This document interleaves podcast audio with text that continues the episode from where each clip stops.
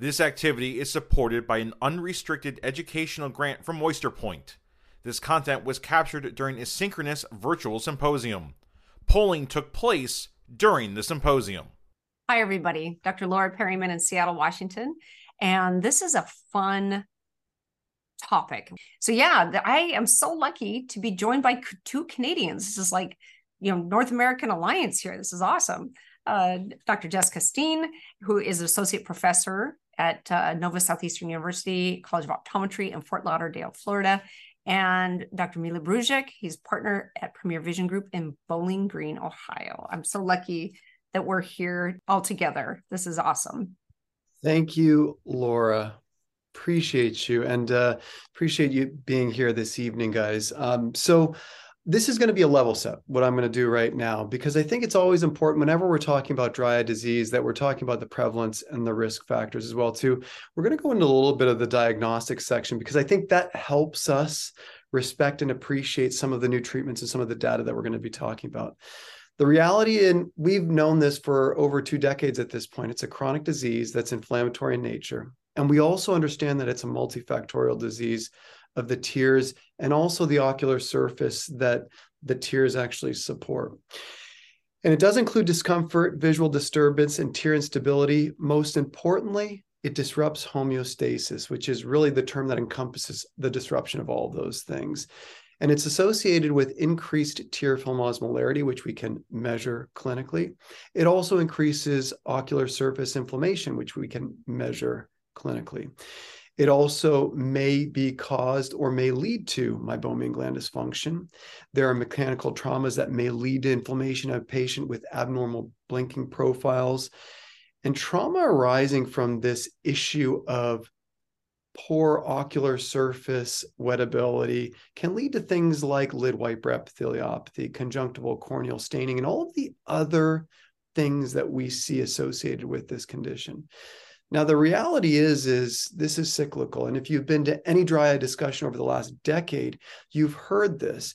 And the reality is is through our diagnostic criteria things that we do in our exam room with the technologies we have we're always trying to look at this and say where can we ideally intervene to help stop the cycle? And what we're doing clinically when we're looking at the diagnostic information that we're gathering collecting from patients, which includes things that we see at the slit lamp, things that we hear, things that we record patients saying, things like standardized questionnaires, and also some of those objective metrics that we take. We're saying, all right, what do we think is the leading cause or the thing that's going to cause most or is causing most of the signs and symptoms that we're seeing? And really putting our first therapeutic efforts in that realm in order to try and break this cycle. And that's where we become very detective like when it comes to our clinical practices.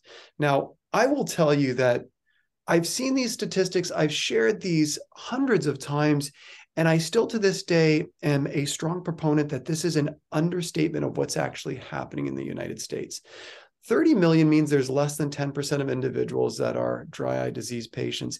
And the individuals that we just see in our practices uh, just simply are so far above that that I can't imagine that these statistics are, are in fact true. And I think they're an underestimate of what's actually happening.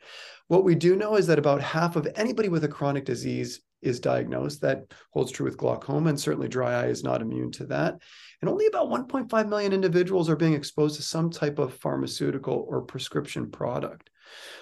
It's important to understand all of that as the backdrop here as we start to look at the epidemiological data. Now, here's the reality of all of this these are estimates and these are population estimates. And a few things creep up here. The first is that this condition will tend to affect females more so than males. Can it affect males?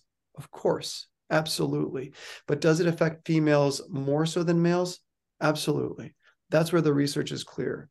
The second thing that's important to understand is that, again, when we're looking at this prevalence data, we realize that it's more prevalent in the aging population. But again, when we start thinking more sleuth like with our diagnostics, we realize that it's it's much more present than we think it is. So what are some of those predisposing factors? Always important to know when we're talking about anything that's chronic and progressive in nature. Certainly anybody that's older has an increased risk. Gender, females more so than males are more at risk.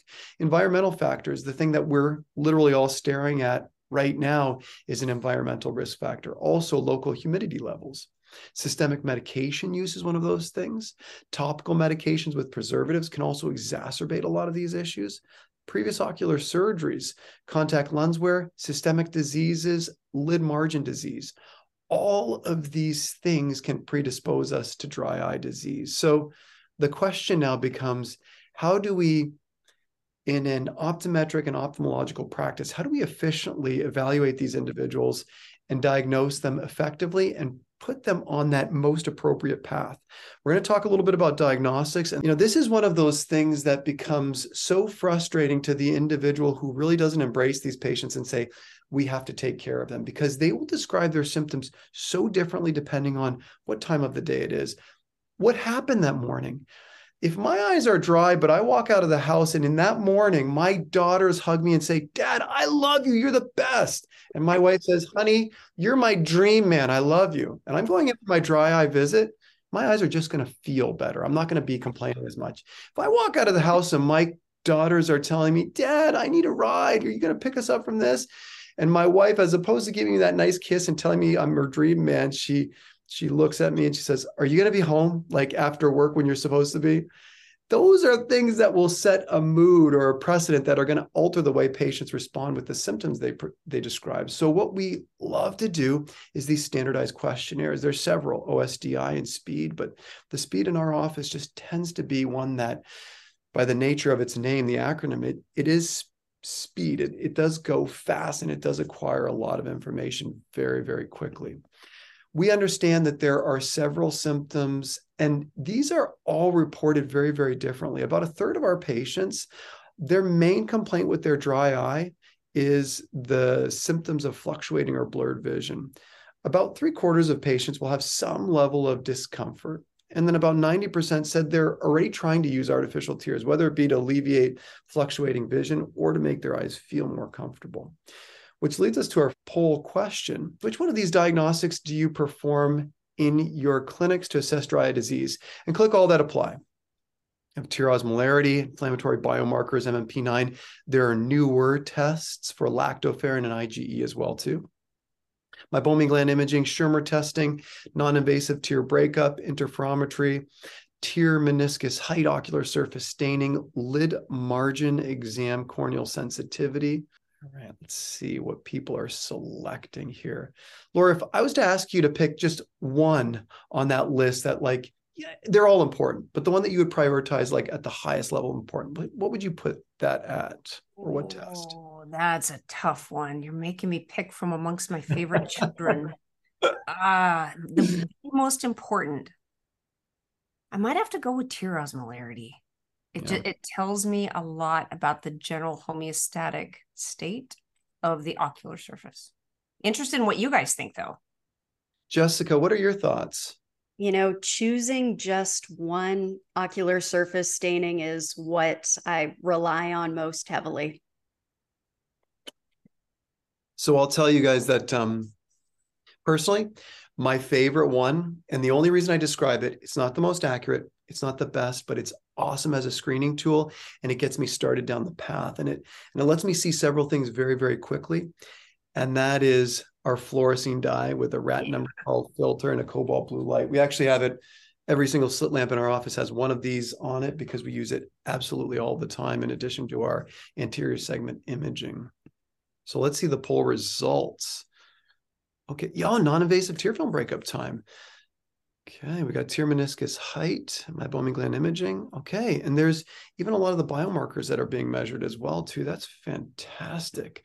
So again, we're dealing with people that are passionate about this. And eh, Laura, you described this osmolarity testing it is important. There are some rules with it. You should wait at least 15 minutes after any type of topical anesthetic, or ideally before mm-hmm. that's been placed on the eyes, at least two hours after any drops like artificial tears or medication have been applied to the eye that day. And then, you know, the new testing platform, the Trukera, really does this very, very well and extremely efficiently in busy optometric practices and ophthalmological practices. And the results are now displayed in seconds. So again, it does give us a good gauge immediately what's happening. Most importantly, this can be safely done by a technician and it gives us immediate results on where essentially the salt concentration is of the tear film. And we understand that the higher the osmolarity, the greater the dry eye disease, and also the manifestation of a lot of those symptoms. And, and we realize very, very quickly that even artificial tears in and of themselves, they're sometimes built in a hypotonic manner to try and counteract some of this hyperosmolarity. Now, there are other tests that we have, matrix metalloproteinase 9. This is another point of care test that we have access to where you're literally taking a small sample from the patient's lower palpebral conjunctiva, snapping into the test collector, dipping it into a controlled buffered saline bath, and then you wait for the results. And the results are either positive, where you see a red line, and realize any intensity of red line is a positive, or a negative. Now, there is an importance to differentiate between the invalid test where you don't even see the blue line happening. But what's interesting is in this well where you see the results of the positive testing, it's a concentration dependent response. It's an antigen antibody response. So the more MMP9 you have in the tear film and in the well, the darker that red line is going to be. I'll tell you that one of the things that we do on every patient at every encounter, because we want to make sure we catch these patients so that they don't leave our practice either being fit in contacts, being referred for refractive surgery or cataract surgery, or purchasing eyeglasses with a tear film that looks like the one on the left hand side or an ocular surface that looks like the one on the right hand side. This is captured utilizing a cobalt blue light, a Wratten number 12 filter held in front of the slit lamp oculars, and also after fluorescein has been placed on the ocular surface. And again, we can see so many things. Tear film breakup time, corneal conjunctival staining. We can see lid wiper epitheliopathy. We can see the line of Marx and any type of irregularities that are present there. And there's more advanced technologies. My advice always to people is don't get caught up if you don't have one of these technologies because there's still ways that you can measure meibography by literally taking in uh, a transilluminator and shining it up and through that lower lid while viewing the patient at the slit lamp with all of the slit lamp lights off. That's what we do as a screening tool. And if there's any type of results that show that there's any type of dropout, we then order the infrared imaging. But it's so important because this really is the analogy in glaucoma to the optic nerve head structure. And we now have a way to track this over time because our goal is to really make it so that we preserve the meibomian glands that are in fact left. We're also looking for function very similarly to the way that we measure functionality with the glaucoma suspect and the glaucoma patient through visual field testing. And that's done through gentle pressure on the surface of the lid margin. These are three patients who have meibomian gland dysfunction, showing three very different appearances. The one on the left, visible capping. The one on the right actually looked like they had a normal lid margin until active expression occurred. And you could see how thick those secretions are coming from the glands. In the bottom right, where you see a non obvious meibomian gland dysfunction, it looks normal, but when you tempt expression, you don't see anything coming out of those glands. Now, there are other things that we look at, but we realize that a lot of it is oftentimes conflicting with the signs and the symptoms that we see. Here are two examples low Schirmer streak bleedings, but a high tear film breakup time. We can also see evidence of staining, but normal Schirmer or tear film breakup time. So, this creates a little bit of clinical confusion sometimes, and symptoms certainly aren't everything that we thought they were. I graduated in optometry school at a time when we were taught that if it burns, it's dry, if it itches, it's allergy. And we now know that we can completely throw that um, out because it's just completely different philosophy at this mm. point. So, literally, what we're trying to do here is we're trying to take all the diagnostic information that we have, piece it together as best as we possibly can so that we can now pick the most strategic therapeutics